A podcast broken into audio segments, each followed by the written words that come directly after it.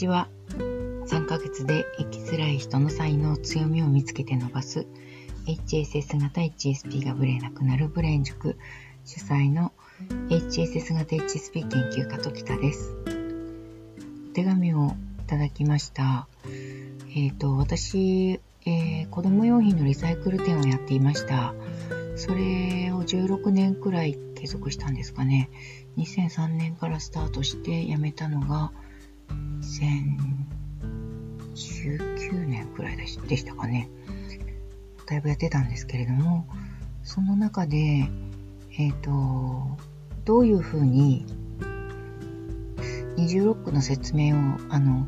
えー、していたメルマガの中で、そのリサイクル店の負のスパイラルをどのように解決されたかということについて知りたいので教えてくださいというメールをいただきました。あの、そうなんですね。この解決策、解決策って何ですかね？私この店結局閉店したんですね。えっと、どういうメールの内容だったかというと、2003年からスタートしたお店を、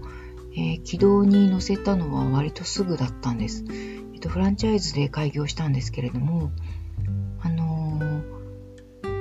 即、即売り上げにつながったというか、当時まだあんまり子供用品のリサイクルのお店ってあまりなくて、えっ、と、あとその、あんまり汚いお店を作りたくなかったので、結構こう、小綺麗にするとか、理路整然と並べる、整然と並べるっていうようなことに、だいぶこだわったお店作りをしたんですね。でもあんまりお金をかけたくなかったので、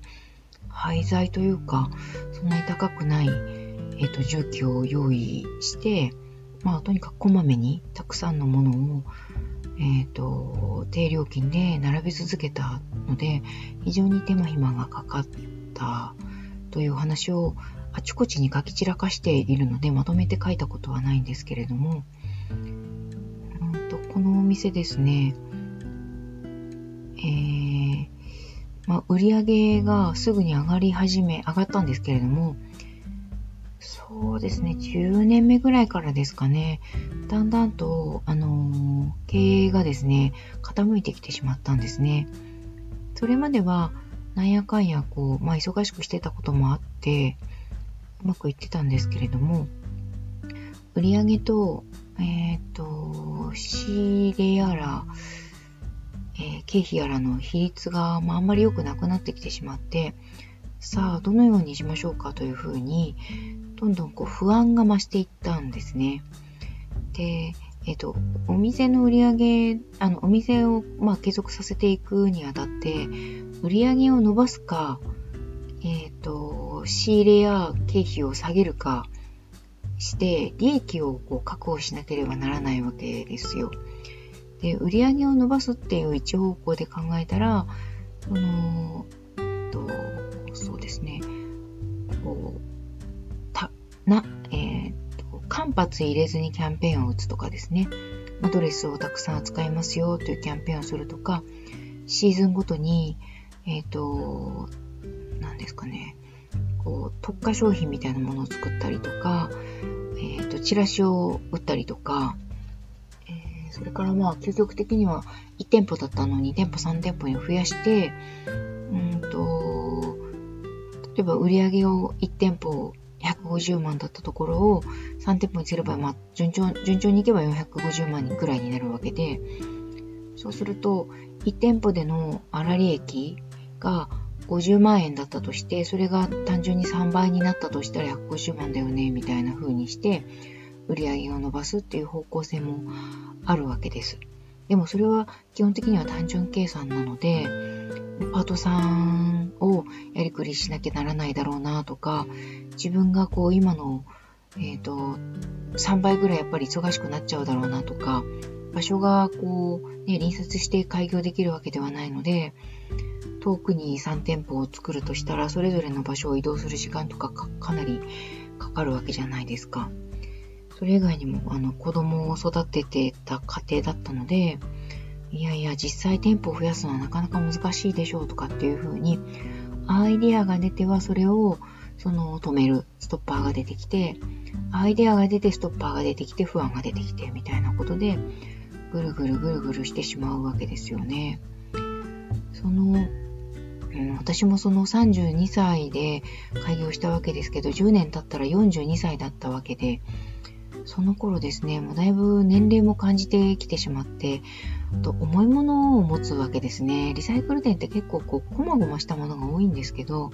汚くて重いっていう、その、ちょっと辛い要素があるわけです。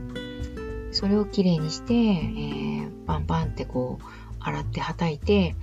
うーん、まあ、綺麗に見せるような工夫をした上で、丁寧に一個ずつ品出ししていくっていうような、ものすごいエネルギッシュな働き方が必要だったわけで、ちょっと42歳の、ね、私にしてみたら、もうこれ以上、その、こう、数を増やすっていうことを考えたくなかったんですね。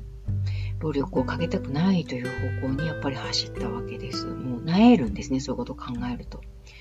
そのしゃかりきに働いている姿を想像するだけで、いやいや、それもう無理でしょうっていうふうに気持ちが落ちていってしまって、売り上げは上げたい。粗利をこう増やしたいけれども、やる気湧かないっていうふうなことで、ぐるぐる、ぐるぐるぐるぐるしてしまう。で、広告を出すっていうことも考えたんですけど、まあそうすると粗利が減っていくわけです、広告を増やすと。そこでやっぱり、うん、広告出すのもなでも一回限りの単発の広告だと本当にほとんど効果がないので、であればもう少し手間のかかる方法、メルマガをきちんと出すとか、えっ、ー、と、キャンペーンを本当にまめに打つとか、頭と手をコロくるくるくる動かしながら、えっ、ー、と、パートさんたちに指示出しをガンガンして、それで、あの、うんと、粗利を稼いでいくっていうことをやっていくしかないんだろうなということで、どんどんこう疲弊していったんですね。それ結果的にどうなったかというとですね、私自分の疲弊が、その、どんどん苦しくなっていったので、最後、10年過ぎたあたりから、ー、と、自分の好きなことに関心を向けよう。自分が何をしたら、あの、自分の力を使って生きているだろうかっていうことに着目し始めたんです。でそのあたりから勉強し始めて、あの、心理学の勉強し始めて、と、同時に、まあ、どこかにもいっぱい書いてますけど、えっ、ー、と、子供がですね、ちょっとこう、えっ、と、手に負えなくなってきたんですね。えっ、ー、と、それで、え、子育ての、え、心理学も、あのか、兼ねてという意味で、子育てのための心理学の講座に通って、そのことで、えっ、と、まず子供との距離感を考え直さ考え考え直すというか修復するっていうことを実践的にやってみたら学んだことがそのままダイレクトに活かせたんですね。